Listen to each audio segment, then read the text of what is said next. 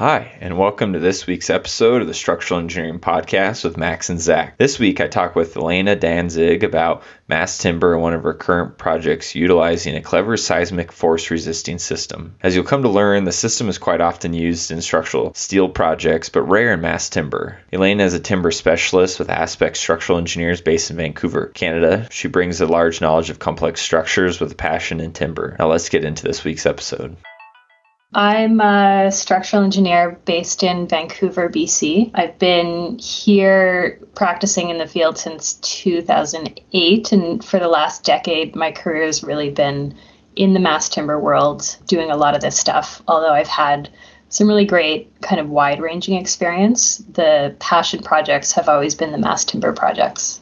What has attracted you to mass timber, and in general, why use mass timber in commercial construction? So there's a lot of reasons to use mass timber, um, and there's a lot of reasons why I like to use it. We're seeing more of it from a, I think, from a climate perspective. There's a huge argument as it it's a uh, it captures carbon rather than um, cement or, or steel, which are huge carbon emitters. So there's there's a really significant sustainability argument for timber. It's also a really beautiful material to work with. So there's a lot of interest in having a higher um, value of structures that are timber, like a, a, higher value when they're being rented or sold. But then I, I love it for all of these reasons, but also it's just a really fun, amazing material to design with. Like it really combines. So now you've heard the term mass timber being used a few times. I wanted to jump in here and discuss what mass timber is. Mass timber is comprised of wood laminations typically made to be large, solid wood panels, columns, or beams, often manufactured off site. They provide use as load bearing walls, floors, and roof construction. Mass timber products are thick, compressed layers of wood, creating strong structural load bearing elements that can be constructed. They're typically formed through laminations, fasteners, or adhesives. Mass timber can complement light frame and hybrid options and is an environmentally friendly substitute for carbon intensive materials and building systems. Mass timber is engineered for high strength ratings like concrete and steel, but are often significantly lighter in weight it's an organic, natural material that grows in the ground, and you can't fake it, you can't mimic it. There's nothing else like it. And then you have the science behind timber engineering is really developing and has been over the last couple of decades. So it's like this combo of natural and cutting edge engineering, which is really fun to work with. Yeah, I couldn't agree more. I've been able to do a couple now, and um, you know, the w- one thing I really like is typically architecture is trying to hide the structure. Uh, you know, a lot of architects think a, a, very nice looking building is one that you don't see any of the the structure, the backbone of the building, and when you have mass timber, it's you know, we we get the opportunity to almost kind of play architect a little bit. It seems like. Yeah, absolutely. Suddenly, the structure is the architecture, and you get to express it, and you have to think about um, ratios that look nice and connections that look good and how to increase the value of the building not just from an efficiency a structural efficiency perspective but like what happens when you show this connection or what happens when you show this piece of wood. And it, it really gives you an appreciation as a structural engineer i think for the the important principles of design like the timber engineers and most of the timber engineers that I know are really careful designers because they're used to their structure being expressed. What are the challenges when designing a mass timber building that you've come across? Honestly, the big one tends to be code because, particularly in the US and to some degree in Canada, the codes here just aren't where they are in Europe and they, they don't reflect where timber is today as a structural material. So, and, and, that follows some of the research. We need a lot more research locally on developing codes for these systems given the materials and the and the connectors that we have. We, we have a structural material that can do so much if you know how to work with it. And we have a lot of research that's happened worldwide, and we have codes, particularly out of Europe, that really uh, allow you to celebrate it. And working on these projects particularly in the US, but in Canada too. The codes sometimes tie one hand behind your back and, and sort of limit what you can actually do. But then then the other reality of, of using timber is you have to appreciate like what its strengths and weaknesses are and what happens to a piece of wood when you when you put perpendicular bearing to it and how does that change the structure and like you don't have to think about that with concrete or steel but the the structural mechanics of wood are just so particular and so specific you know the the way wood behaves over its life um, the shrinkage and what happens with moisture and um, even how, how the appearance changes over its life like all of these things tie into structural design of wood.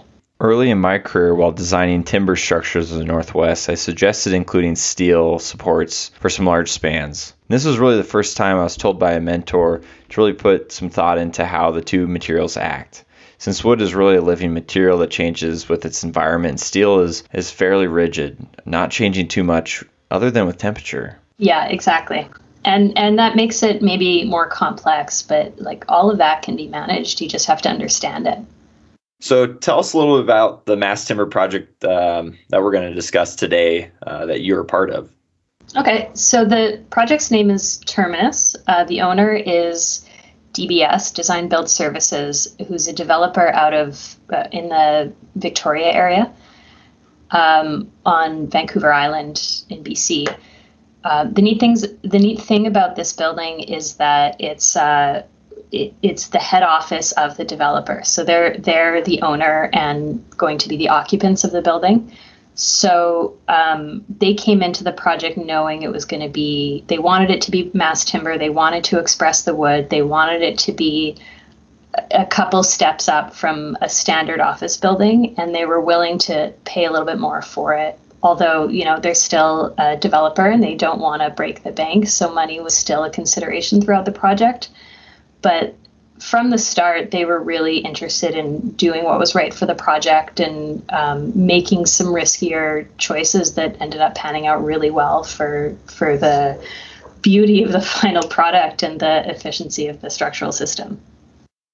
Now was this their first mass timber project They've done a lot of hybrid light frame mass timber, so light frame shear walls with mass timber uh, floors. They've done a whole bunch of that, uh, so they were quite used to CLT and glulam as building materials. This was their first all mass timber structure, and it was their first mass timber lateral system, or in this case, it was a hybrid, but it was their first time moving away from kind of the light frame standard that we see a ton of around here. Um, it was also my first project when I joined Aspect. I think it was on like day two of my time at Aspect that they handed me this project, and I got to just dive right in at the schematic stage and and um, present some or or bring in some pretty cool um, ideas and systems to the project. That's really cool. Now, with with a mass timber building, uh, do you find yourself interacting more with the with the owner of the structure, or less, or or more or less with the architect than other structures? Yeah, usually that's the case. Um, there's a lot of architectural structural coordination. Um, in most mass timber projects, it's it's best to bring mechanical on board early for that, so you could really solve the whole like system because you've got so much wood exposed. You're not you don't have drop ceilings everywhere. Um, this project was pretty unique in that DBS was both the owner and in many ways the designer. So there was an architect, Jack James Architecture, and and he was involved throughout the process. But DBS themselves are designers, so they did a lot of what traditionally would have been under purely the architect scope. So they they they were really deeply involved with coordination of any anything of how this was going to look or what the space was going to be.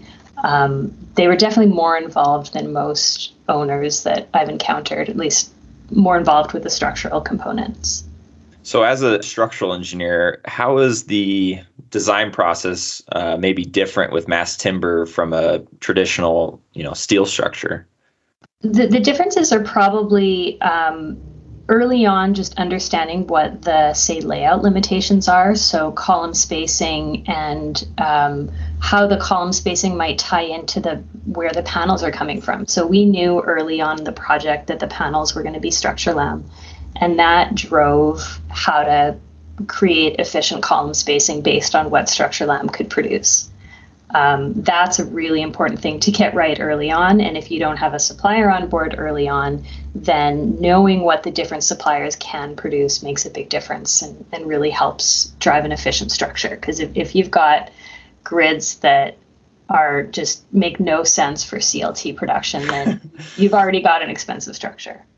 Um, and then the other thing is anytime there's a mass timber project, the lateral system is kind of a big open question.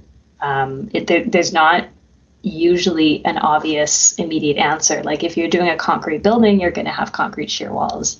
If you're doing a steel building, you're probably going to have steel braces, and it, it's just a matter of laying it out.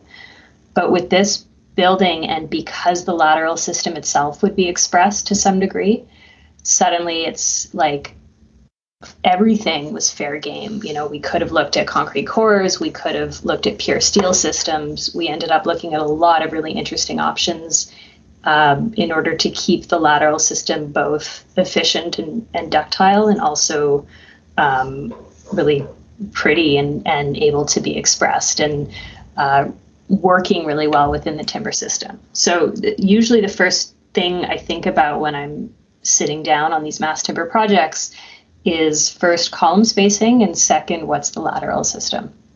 I spoke once with a Structurlam representative and they were they were kind of talking through maybe kind of two different approaches with mass timber. One where the engineer of record you know is, is on board early on. They take more of the role of you know foundations and lateral system and kind of preliminary framing and then Structurlam hires you know a specialty structural engineer design to do the final design of mass timber uh, but then they also said there was an option where the EOR designed everything, and they they acted more of as a as a manufacturer. With your experience um, on on you know multiple projects and specifically this one, what have you kind of seen, or what have you been part of? Yeah, I've, I've definitely been part of all of that. Um, and both sides of it. Um, as a an engineer very experienced in timber, my preference is always to own the detailing and own the connection development. Um, however, I also know that each supplier has their own kind of systems and preferences that they like to use based on what their shop can handle and um, you know their supply lines and all of that. So um, taking it on and designing it all in house before the project gets issued or tendered, while it's kind of efficient from a structural scope perspective, if you're not really connected to the suppliers, you can miss an important possibility or preference if there's not a supplier already selected.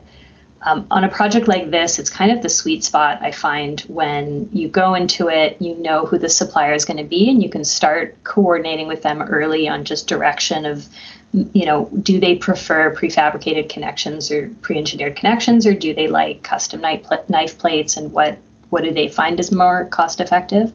And then we can use that to guide our detailing. Um, so keeping it at house, but making sure that we're um, aligned with whatever the supplier can offer affordably.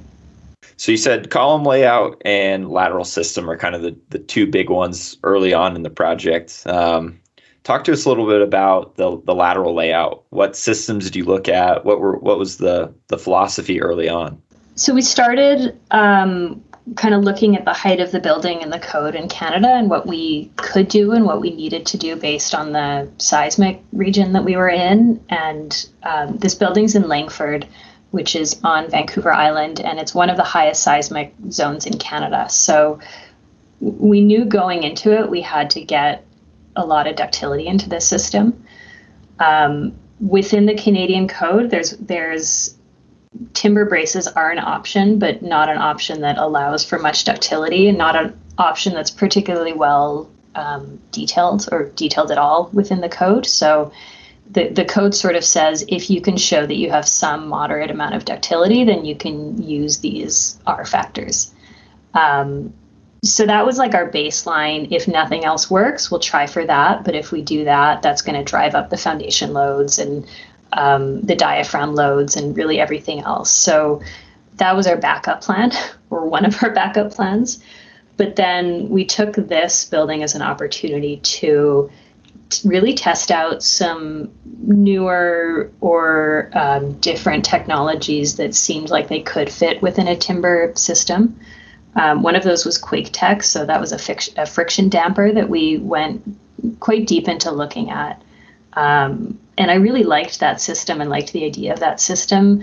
But in the end, we ended up rejecting it because um, that Quaketek system doesn't have any inherent centering, self centering capabilities. And some of the research has shown that it sort of walks away like with the cyclic loading it it the the drift gets more and more rather than any kind of self centering that you see in even any basic structure so um, we we ended up moving away from there and then looking deep deeply at a combination of BRBs and Tectonus uh, friction dampers or sorry uh, slip slip friction devices between the two of those, we were getting similar performance, and it was kind of a toss up that ended up being a cost issue, and that's where we went into BRBs.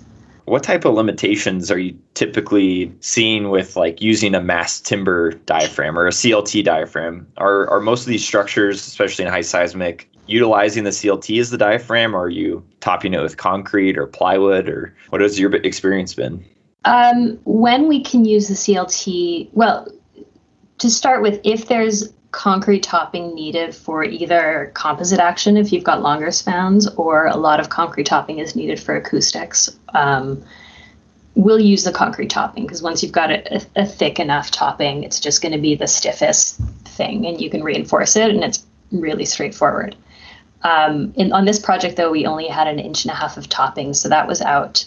And i really hate putting using plywood diaphragm on top of CLT panels. It just feels like the most ridiculous thing ever because you've got these super stiff CLT panels and you've got this little sheet of plywood and you're expecting to do the work and there's no way that it's going to do the work. Um, so yeah, we, we typically will use the CLT panels as diaphragms. It's easier to do in Canada than the US, but then that's getting easier and easier in the US and, and um, the new NDS is is explicitly allowing a CLT diaphragm, so that's great news.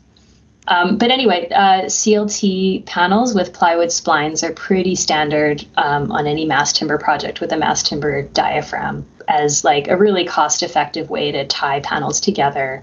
And then often the cost and the complexity ends up being in how you drag load around, um, which is usually some form of strapping on top of the panels. And that load path tends to be tends to require a little bit more um, careful thought.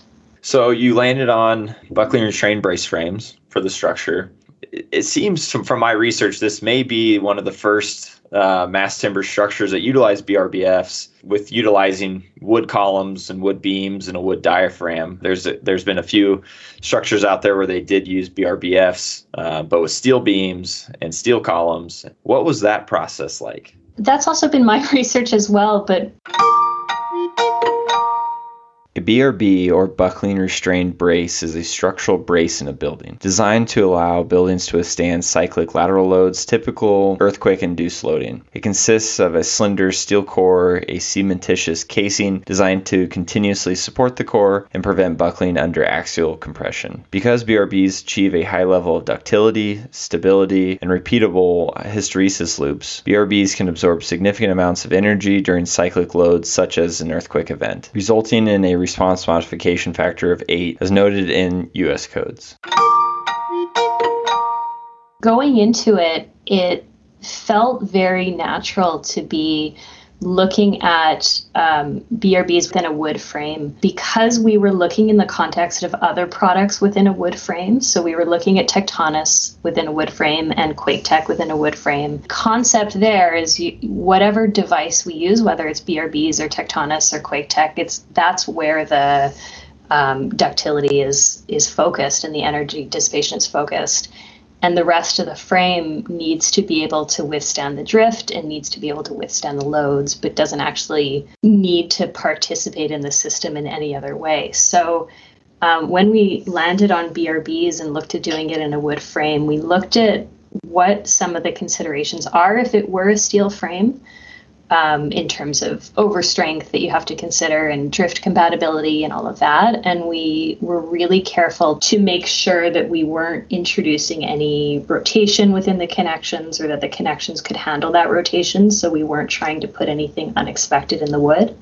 but then once we did that, it's just a matter of of making sure that the weakest part is the BRB and everything else can handle all of the additional forces going on at some overstrength. So it was not a not a complex process, except that the forces were high. So um, like we ended up having the, the this was a four story on one concrete podium the lower three stories in the brace frames have continuous columns so we didn't have to deal with any column to column splice which would have been uh, really complex when you have brace connections in there as well and because the owner was also the the developer and the builder, we could talk to them early on about what does it mean to put up these three story timber columns as you're erecting the rest of the structure and is that manageable? So yeah things like that we had to really work through and the detailing was was a, a good amount of work. That this was a really in-depth process but it never felt like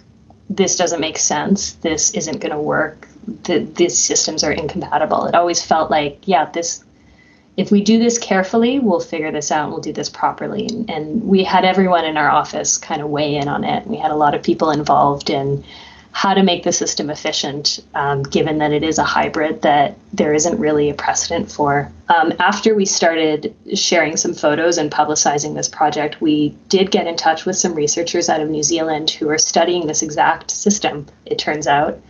And it was interesting speaking to them because they were were coming to many of the same conclusions that we had come to, and their research was really promising. So it'll be it'll be nice to see the outcome of that. Wow, that's pretty that's pretty neat. That's cool that that publicized it and there's somebody already doing it, and to, it yeah. must have felt pretty good to come to the same conclusions as well. Yeah, it was. We were speaking with them, and it was kind of a relief when you know they're they're saying that they found that the most efficient connection is what we found that the most efficient connection is, and the the performance of these connections were actually quite good. And it was like, okay, good. This is this is useful. uh, so this might be a little difficult with only being able to describe it over audio, but could you kind of walk us through what these connections looked like? We were able to get some photos of these connections. Take a look at the link below in the show notes. So the the basic timber steel connections are just tight fit pins. So we as I said before, the, the the ductility and all the yielding of the system is focused in on the BRB, and we know you know the steel strength and exactly when the yield happens, and we can tune that really finely. So everything else was over strength, but even so, just for good detailing practice, we always make sure that um, we use really skinny tight fit pins or bolts that if they're to fail, fail in the appropriate yield mode. So we want to see the pin or the bolt yielding. We don't want to see any wood crushing. Um, and then when that happens, that offers kind of an extra degree of um, resilience, ductility if we need it. You know, if anything goes wrong, you have a little bit of extra capacity in the steel yield mode governing. So basically, the result of that is all of the wood to steel connections have rows upon rows of these skinny 16 mil diameter or uh, 20 mil diameter.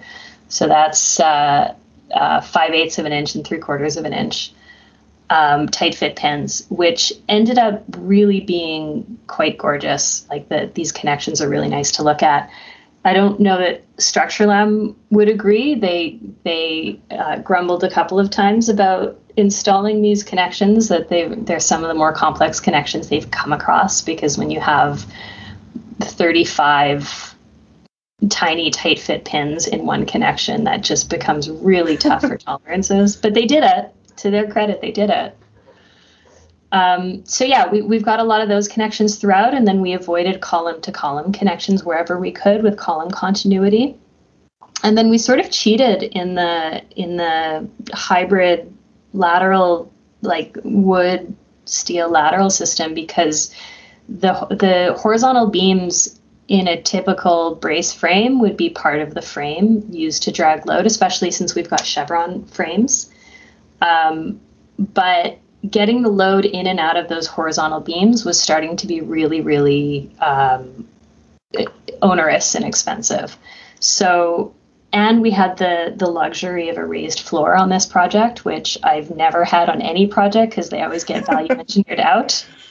Um, so we put a steel tie-in above the beam and kind of hid the all of that within the raised floor. So how it expresses is you have these braces kind of disappear into a glulam beam really cleanly with no connectors or minimal connectors. And then you have a steel to steel bolted connection with this tie that's right above that beam and above the diaphragm. Um, and it it's just such a delicious cheat on a project like this. Did the BRBs come from Core Brace? Yeah, Core Brace okay. provided them. They they were fabulous. Uh, they were um, pretty clear that this was a, a, new and unusual application for them, and we very early on decided with them that their scope would end at the connection to the steel knife plates. Um, and that we would be designing the rest of the connections because we had the timber experience uh, within our office.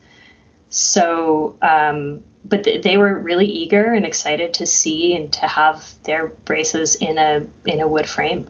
Yeah, I was I was really curious about that. Um, I've I've worked with them quite a bit, and you know they'll typically design the gusset and the gusset connection to the steel um, beam and column, and I was interested to see uh, how they dealt with that interface, and I, th- I, think that scope makes a lot of sense with you know their experience and their specialties really being in in the steel world. Yeah, it, that was an easy thing to define. I think everyone was happy with that outcome. Anything else that you can think of that you want to bring up about the structure or something unique?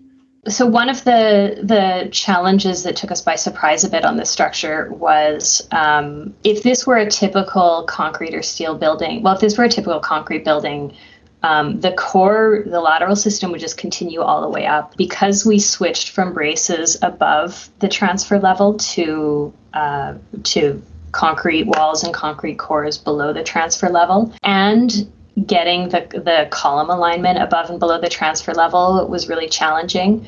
We ended up having a lot of struggle at the brace at the base of the brace frames where we had to transfer those forces out through the transfer slab into the into the shear walls and the cores. So like we're doing a lot of tall wood projects that are super interesting projects and what we're trying to enforce on all those projects is that the columns can transfer out at the transfer level, but any brace frame columns really need to be coming down or have a wall or something below them so you don't have any softness. Because in the modeling of this project, we were finding that where there was nothing, just just suspended slab under the bottom level of brace frames, the load distribution uh, was hugely impacted. So our assumptions of what brace is taking how much load, it, it made a big difference on what that slab was doing. Um, and and it's more I think noticeable for the taller wood buildings, the up to 12 story buildings.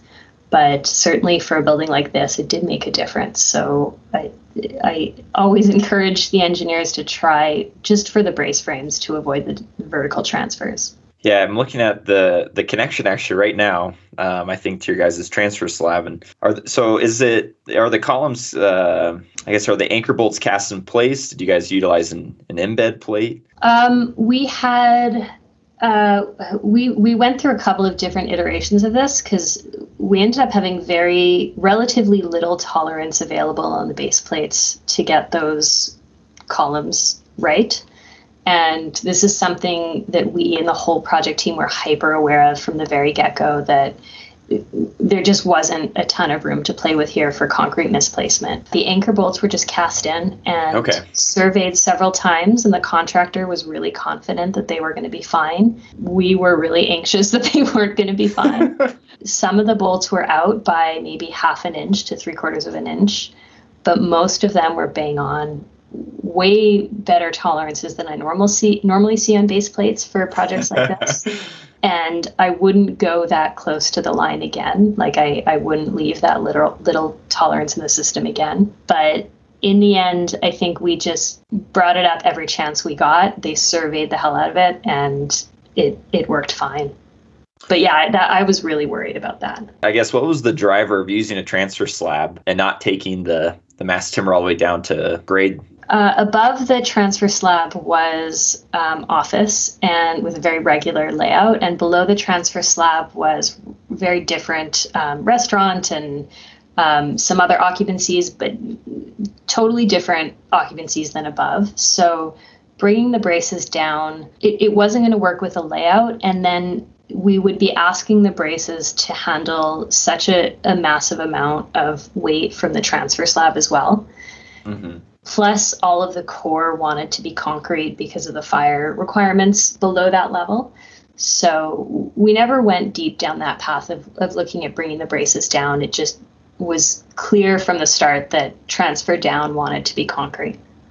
I guess your your ear to the ground with mass timber and the whole industry. Is there anything you like research wise or technology that you see coming out in the next few years? We're going to be seeing a lot of tall wood buildings over the next couple of years, two to five years probably. And there's a lot in development now um, within our office, and that means in other places as well. There's a lot of people working on these tall wood buildings.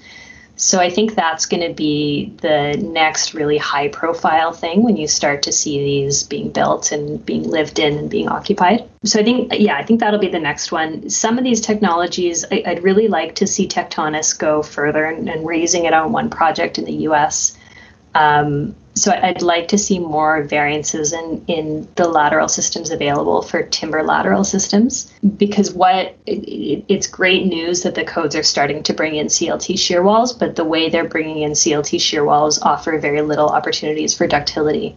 So for high seismic zones, we really need something um, more advanced. So I'm, I'm hoping we see some movement and research on that, and there there has been over the last couple of years. So that's great news.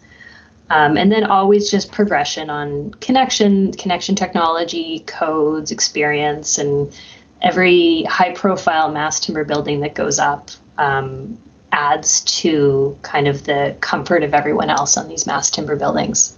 So for any of our listeners, what would be what would how would you describe a tall mass timber building? What what how many stories would that be? Not getting into kind of the code language of tall, but in our office, we'll consider tall anything above six. And in Canada, the six to 12 range, which in the US is the type uh, 4B, I believe. That's that's what we're seeing a lot of in development right now, and what we're going to be. And I'm seeing a lot of that happen in the US.